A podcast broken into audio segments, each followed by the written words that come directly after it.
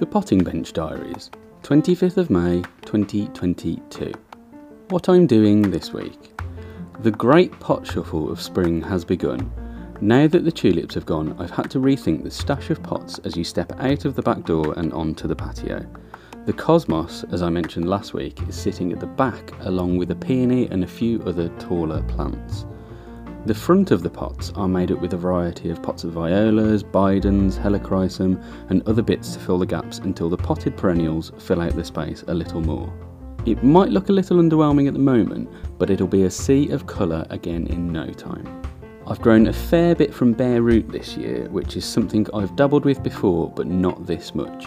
The star of the show with these has to be a wonderful Bleeding Hearts from the Rose Press Garden. The flowers are so unique and like nothing else. I think there'll be more of them added next year for sure.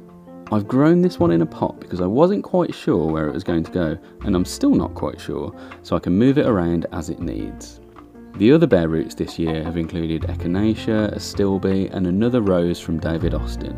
If you've not grown or seen bare roots before, then think of a plant that has a small stem and a root system attached to it, but without being in a pot of compost. They're a great way to send plants in the post without the added weight of the pot or the growing medium around it.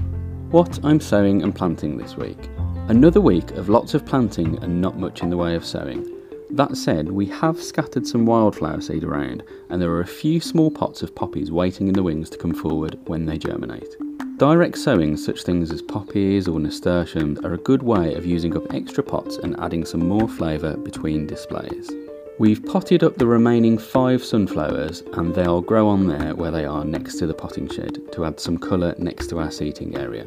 They shouldn't really need support, but we always add a cane to ours just to help on the off chance that there's a high wind that knocks them down.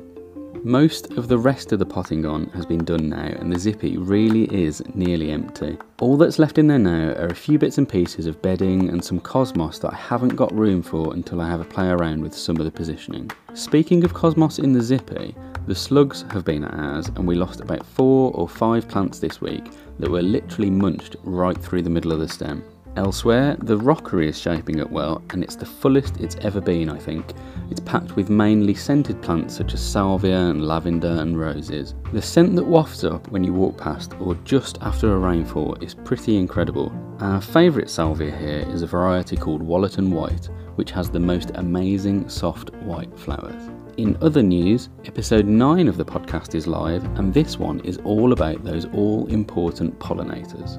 This episode features Jean Vernon, also known on Instagram as Addicted to Bees. Jean reveals all to me about the secret life of our garden pollinators in their many forms. Jean's new book, Attracting Garden Pollinators, is out now via Pen and Sword Books, and I really hope you enjoy this podcast episode. That's it from me. Have a great week, and I'll be back next week with some more